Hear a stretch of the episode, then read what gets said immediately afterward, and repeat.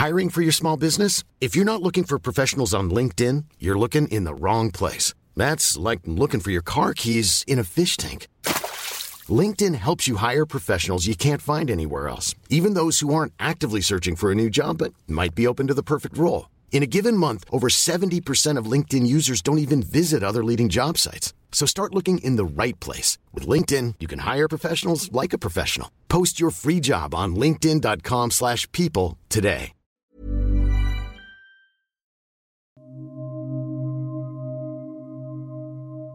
Mga multo sa bahay. Tawagin niyo na lang po ako sa pangalang Roy. Ang kwentong ito ay nangyari sa akin noong ako'y nasa high school pa lang, way back 2011. Fourth year high school ako noon, graduating student sa isang school sa Manila. Miyembro ako ng isang grupo sa school noon at nagkaroon ng isang malaking gulo na kinasangkutan namin ng mga kaibigan ko.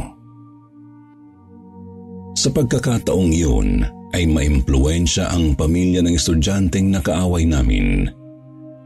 Kaya't naisip ng kaibigan ko na kamiyembro ko rin sa grupo na si Jem na magtago muna kami ng kahit isa o dalawang linggo lang sa bahay ng kaibigan niya sa Binangonan, Rizal. Habang inaayos pa ng magulang niya ang trouble na napasukan namin. Sabado ng tanghali ay bumiyahe kami sa nasabing lugar at dapit hapon na nang kami ay makarating sa bahay ng kaibigan niya. Sa medyo mataas na parte ng barangay ang bahay ng kaibigan ni Jem at medyo malayo sa kabahayan. Sinalubong kami ng kaibigan niya at ng nanay nito nang kami ay makarating. Napakalaki ng gate nila. Hindi agad makikita ang loob ng compound kaya't nagulat ako sa laki ng bahay nila pagpasok. Pagpasok pa lang ay mabigat na sa pakiramdam. Hindi ganun kagaan ang hangin na parang hirap huminga at pakiramdam ko ay parang may nakamasid sa akin. Medyo may ideya ako sa mga ganoong lugar, kaya't inalisto ko ang aking sarili. Pagpasok namin sa pintuan ay napansin ko agad ang papel na dilaw na parang bond paper. May kakaiba ring nakasulat sa pinto nila. Kahit sa kwarto namin kung saan kami matutulog, ay meron ding ganoon akong nakita. Gabi na nang matapos kaming mag-ayos ng gamit at bumaba na mula sa second floor kung saan nakapwesto ang aming kwarto. Maraming pagkain ang nakahain sa mesa nang pumunta kami sa kusina. Mababait ang mga kapatid ng kaibigan ni Jem at ang nanay nito. Naroon din ang lola nila na palabiro.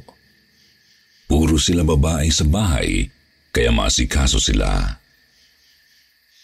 Masaya kaming nagkakwentuhan nang may marinig kaming kumalabog mula sa itaas. Hindi namin pinagtuunan ng pansin ang tunog na narinig namin, lalo na ako dahil nag-i-enjoy ako sa sarap ng pagkain. Ngunit makalipas ang ilang minuto ay naulit ito at mas malakas na. Tatayo na sana ako nang magsalita ang nanay ng kaibigan ni Jem na huwag ko raw pansinin yun at kumain na lang daw ako. Sinunod ko na lang siya at pinagpatuloy ang pagkain.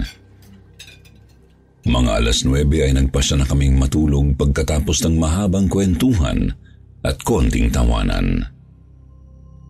Nung nasa kwarto na kami ay nakatulog din naman kami agad dahil sa pagod.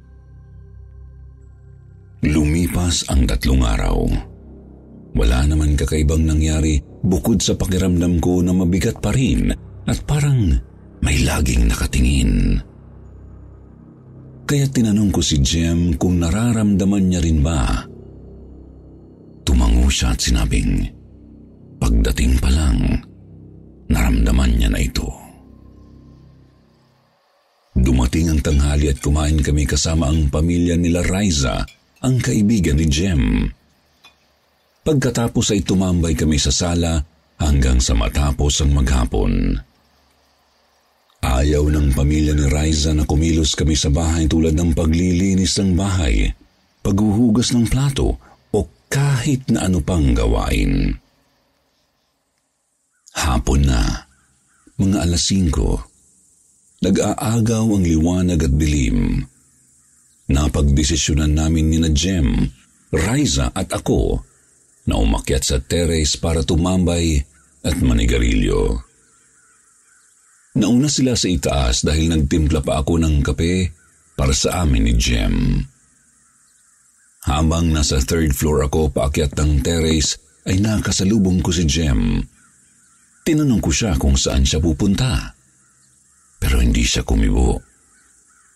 Nakatingin lang siya sa akin at parang galit na galit habang nanlilisik ang mata. Tinanong ko pa kung ano ang problema pero hindi niya ako sinagot at tumuloy na siyang bumaba. Dumiretso na lang ako ng lakad dahil iniisip kong baka tinutoyo lang siya. Pagdating ko sa terrace ay magsasalita pa sana ako para tanungin sila kung saan pupunta si Jem at bakit siya bumaba. Pero hindi ko na natapos ang salita ko nang makita ko si Jem na nakaupo sa upuan kasama si Raisa. Hindi ako makagalaw at namutla ako. Muntik ko nang mabitawan ang dalawang tasa ng kapeng hawak ko. Nakita ako ni Raisa at tinanong kung anong nangyari. Hindi ko na lang sinabi ang naranasan ko dahil ayaw kong matakot sila. Tumambay na lang kami sa terrace. Pero sa aking isipan, ay may hinala na ako. Mahilig kasi akong magbasa-basa ng mga libro at ang lolo ko ay dating albularyo kaya't maraming kwentong napasa sa akin ang nanay ko. Gabi na at hapunan na namin. Pito kami sa bahay. Ako, si Riza, si Jem, ang dalawang kapatid ni Riza ang nanay niya at lola niya. Sa kalagitnaan ng masayang hapunan namin, ay may narinig na naman kaming kalabog sa itaas. Sinabihan ulit kami ng nanay ni Riza na huwag nang pansinin. Doon ko na sila kinausap at ikinwento ang nangyari sa akin. Doon naman ay umamin ang lola at nanay ni Riza kung anong mayroon sa bahay nila. Kwentong nagpanginig ng aming mga kalamnan. Ang nakaharap ko daw sa hagdanan nila ay isang doppelganger.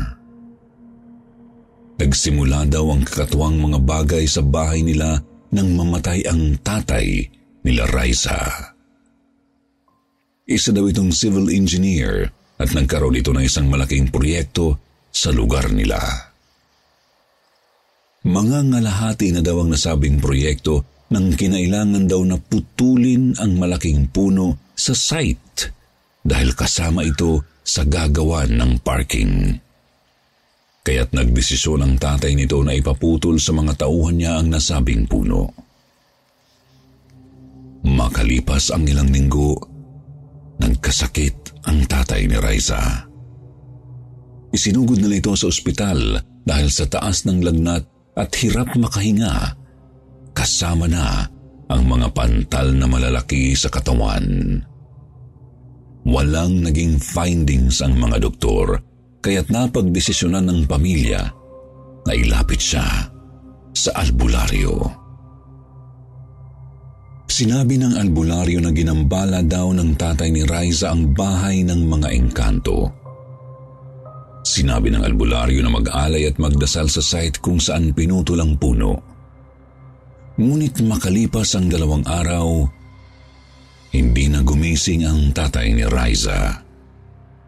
Heart attack daw ang nangyari.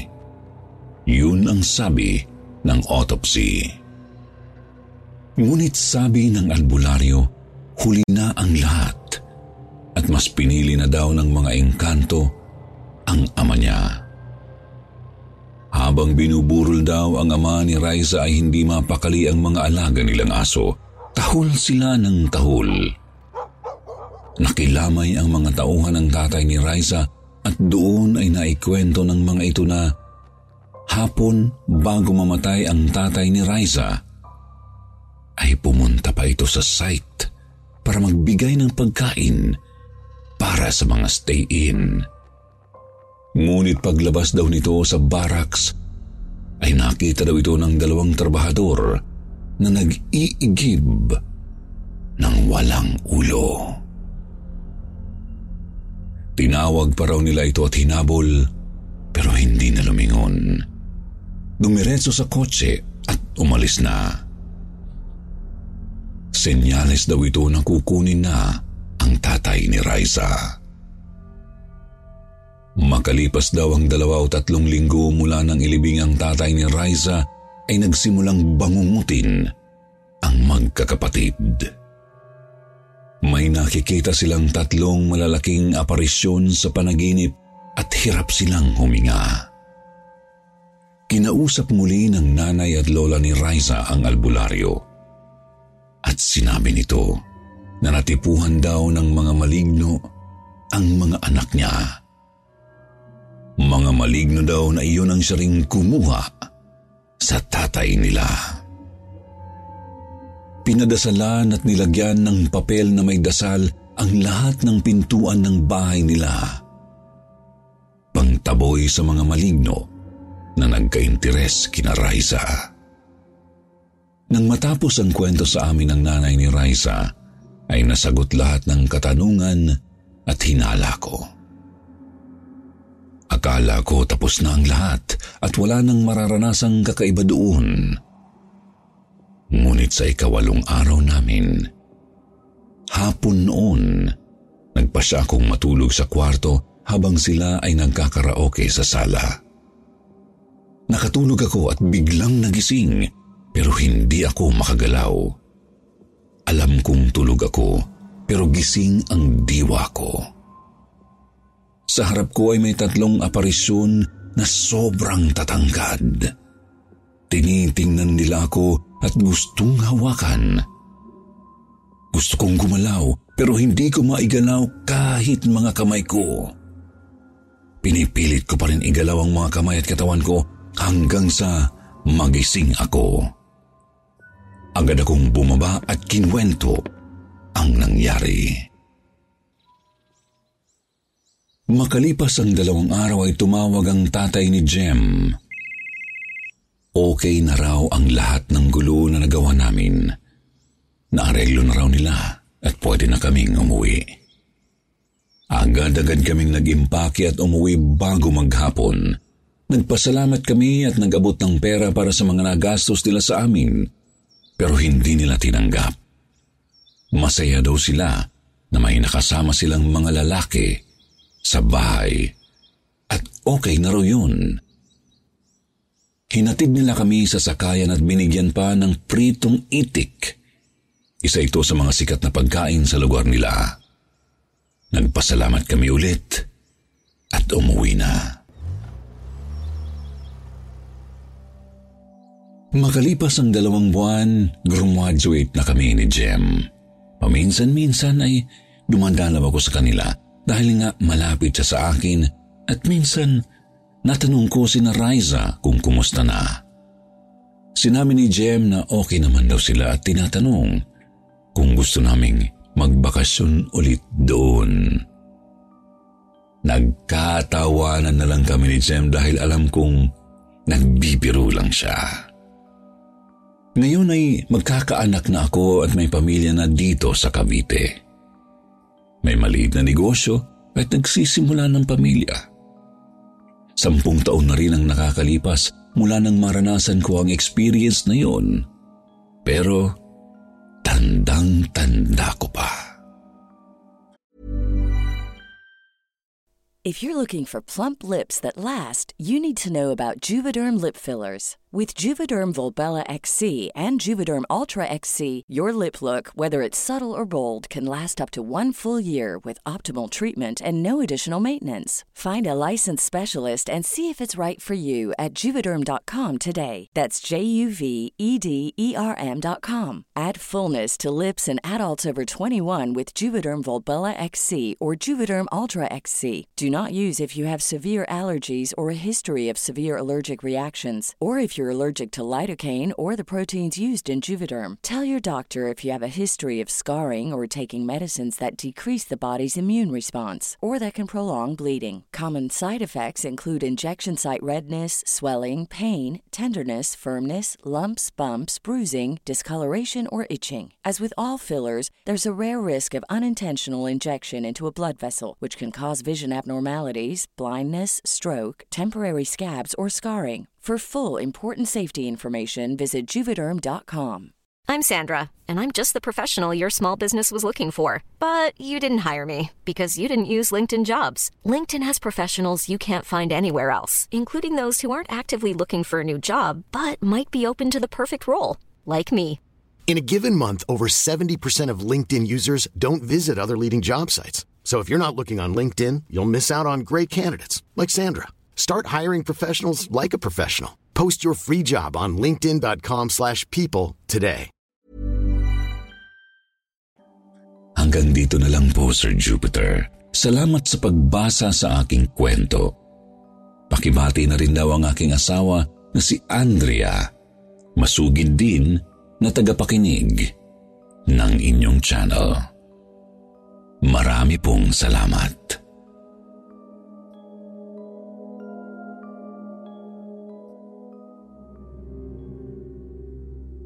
Kwento ni Lola Diling. Magandang araw po sa lahat ng tagapakinig ng kwentong takip silim. Itago niyo na lamang po ako sa pangalang Christine. Dati po ay mayroong maliit na sari-sari store ang Lola Diling ko sa bahay. Natatandaan ko pa, noong bata ako ay lagi akong nangunguha ng tinda niyang ice candy. Ang mga ice candy naman na yun ay dinadala ni Mami sa school para ibenta tuwing recess. Habang tumatanda si Lola Diling ay tumutumal na rin ang tindahan niya hanggang sa magsara na nga ito at ginawa na lang stockroom ni Mami ng mga personal groceries namin. Hindi na rin naman kailangan ni Lola na magtinda dahil malalaki na rin naman na kami noong mga panahong isara na ang tindahan niya. Nagtuturo na ako that time sa isang private school at nasa college naman na ang mga nakababata kong kapatid. Si Mami ay nagtuturo pa rin sa public elementary school sa barangay namin kaya hindi na kailangang magtrabaho. Ang ginawa na lang ni Lola Diling para hindi naman siya bored sa bahay ay bumibisita siya sa mga pinsan kong nasa Nueva Ecija at sa ibang municipality din dito sa Ilocos. Pero doon naman nagsimula ang mga kamabalaghan. Naaalala ko pa noong nag-uusap kami ng bunso kong kapatid na si Elise sa harap ng tindahan ni Lola. Pupunta kasi kami sa bayan para bumili ng kailangan sa bahay. Binubuksan kasi namin yung tindahan para lumiwanag sa loob niyon. Nandoon kasi yung ref namin, kaya makikita namin mula sa harap kung may tao sa loob ng tindahan. Habang nag-uusap nga kami, narinig kong bumukas yung ref namin. Kaya napatingin kami sa loob ng store. Bumukas nga yung ref. Kitang-kita ko na binuksan yun ni Lola Diling. Nakita pa nga ang kamay niya, pati ang katawan niyang natatakpan ang kalahati ng pinto ng ref. Tinawag ko si Lola kaya napatingin din si Elise sa tinitingnan ko. Nakatalikod kasi si Elise sa dating tindahan kaya siya napalingon. Sabi naman ni Elise na nakabalik na raw pala si Lola galing kila Niknik. Pinsan namin na taga San Vicente, Ilocos din. Doon ko naalala na umalis nga pala si Lola Diling Usually isa o dalawang linggo ang pag stay niya sa mga pinsan namin bago umuwi. Pero pang tatlong araw pa lang ay umuwi na siya. Kaya nagtataka ako. Naunang pumasok si Elise sa loob, halata na excited siya kasi laging may pasalubong sa amin si Lola Diling kapag umuuwi ng bahay. Kahit nasabihin pang malalaki na kami ay binibaby pa rin kami ng aming lola. Sumunod naman ako kay Elise kasi gusto kong malaman kung bakit umuwi ng maaga si Lola sa bahay na very unusual niyang ginagawa. Unless nag-away o inaway siya ng mga anak niya na hindi pa naman nangyayari ever. Pagkapasok, diretso kami sa bandang kanan kung nasaan yung pasukan ng store. Pagdungaw namin, wala roon si Lola Diling, pero nakabukas yung ref. Natigilan kami ng ilang segundo dahil sa pagkasindak. Nang mag-sink in sa amin yung nangyari, saka kami tumakbo palabas ng bahay. Mas lalo naming pinaspasan ang pagtakbo nang marinig naming sumara yung ref. Imposible kasing makalabas ng store si Lola Diling na hindi lumalabas kung saan kami dumungaw. Iisa lang ang pasukan at labasan ng store at dadaan ka sa main door ng bahay kaya dapat nakasalubong namin siya pagkapasok. Imposible ring magtago siya sa loob kasi wala namang space na kakasya siya dahil sa shelf ng mga groceries at mga materyales sa pagluluto sa bandang kaliwa. At sa kanan naman ay yung ref at mga sinakong gamit at damit na katabing yun. At napakaliit ng store, dalawang tao lang ang kasya sa space na natira roon. Wala pa yung pintuan. Tanging hambalang na nilagyan ng kurtina bilang takip. Kaya nagtataka ako kung saan siya nagtago. Hapon na nang mapagpasyahan naming umuwi ni Elise. Tumambay muna kami sa kapitbahay. Hinintay namin makauwi si na mami at daddy na nagpunta rin ng bayan. Nang dumating si na mama, ikinuwento namin ang nangyari. Pero imbis na mawala ang takot namin, mas lalong lumala kasi natakot na rin si na mami at si papa. Kaya ayun, lahat kami ay nag-al sa balutan at pumunta ng San Vicente kung nasaan si Lola Diling. Buti na lang talaga Sabado yung araw na yun at nang linggo pagkatapos naming magsimba ay iniuwi na namin si Lola Diling sa bahay. May time ulit na wala si Lola Diling. Nagpunta naman siya sa Nueva Ecija para bisitahin yung tiyuhin ko roon na kapatid ni Mami. At siyempre yung mga pinsan ko. Ako at si Mami lang yung naiwan sa bahay that time. Hindi ko na matandaan kung saan pumunta si na Papa at Ilis nito basta wala sila. Nagtutupi kami ng mga nilabhang damit sa kwarto ni na Mami. Habang nagtitiklop, edi nagkakwentuhan kami tungkol sa mga bagay-bagay. Tapos bigla naming narinig yung boses ni Lola Diling na tinatawag niya si Mami. Sumagot si Mami tapos tumayo na para tignan sa labas si Lola Diling.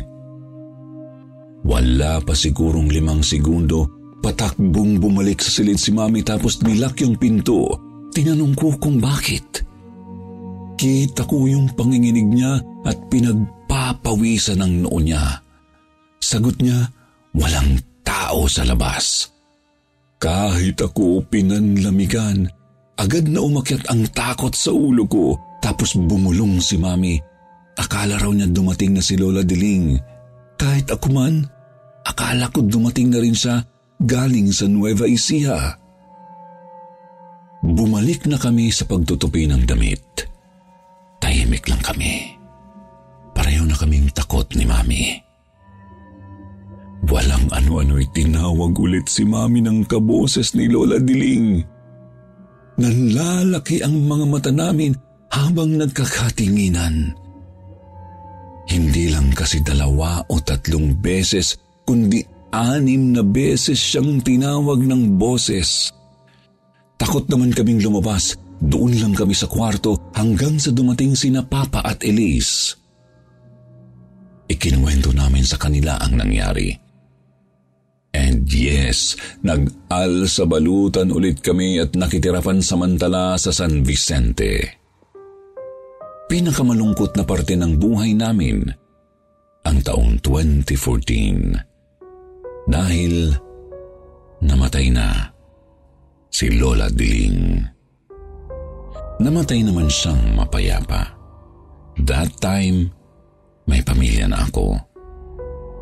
Dalawa na rin ang anak ko at nakapag-transfer na ako sa public school, kaya nakaredy na for renovation ang bahay namin.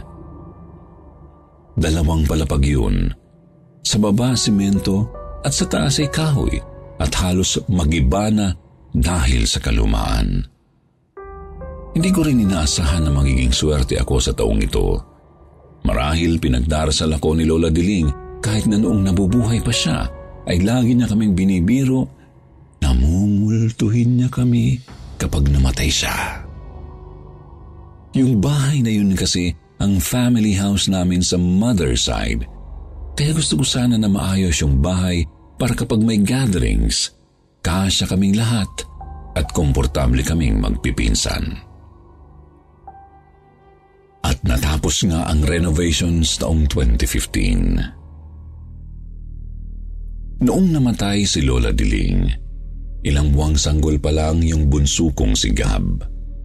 Hindi naman namin ipinagkait sa kanya ang mga alaala namin kay Lola. Naikikwento namin siya habang lumalaki pero mukhang hindi ata magandang ideya ang nagawa namin kasi as soon as nakakapagsalita na siya, Lagi niyang kinikwento na may matandang babae raw sa kwarto ni Elise. Yung dating store na ginawang kwarto ni Elise. Mayroon pang mga pangyayari na habang kumakain kami sa hapag, ay bigla na lang itinuturo ni Gab yung bintana sa kusina at sasabihin na, may nakasilip daw roon na mumu na halos ikagulat ko dahil wala namang nagtuturo sa kanya ng mga ganoong bagay except kung itinuturo yun ni Elise kasi silang dalawa ang magkasundo.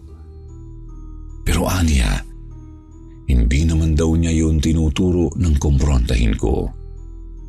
Thankfully, habang lumalaki siya, ay nawawala rin yung pagiging active niya sa mga ganoong bagay. Pero nagkakamali pala ako. One time, habang nanonood ako ng TV, yung TV katabi ng pintuan ng kwarto ni Elise na dating store ni Lola Diling. Nakita kong pumasok roon si Gab. Naririnig ko siyang may kinakausap. Akala ko nandoon si Elise kaya continue lang ako sa panonood. Matagal siya roon sa loob naririnig kong may kausap siya at tumatawa. Hanggang sa parang nakikipag-away na siya kasi naririnig ko yung no, no, no niya and I don't want it. Tatayo na sana ako pero bigla siyang lumabas na parang may hinahabol nang nasa may front door na siya, sumigaw siya ng, Wait, Lola Diling! Ang bilis-bilis pa niyang lumabas sa pinto kaya napatakbo na rin ako sa kanya. Naabutan ko siyang naglulupasay at nag-iiyak sa may garahe. Sabi niya, pabalikin ko raw si Lola Diling. Hindi na ako makapag-concentrate. Talagang parang inaalon ang ulo ko sa sobrang kilabot. Pakiramdam ko nga para akong hihimatayin that time. Buti na lang hindi. Hindi. Niyakap ko na lang si Gab tapos sabi ko, wala na si Lola Diling. Nasa heaven na. Hindi na siya babalik. Pagkatapos ng pangyayaring yun, Hindi ko na nakikitaan si Gab sa kanyang pagiging clairvoyant. Pero lagi niyang panakot sa mga nakababata niyang mga pinsan kapag pumupunta at nakikipaglaro sa bahay, ay huwag daw pumasok sa kwarto ni Elise kasi doon daw namatay si Lola Diling.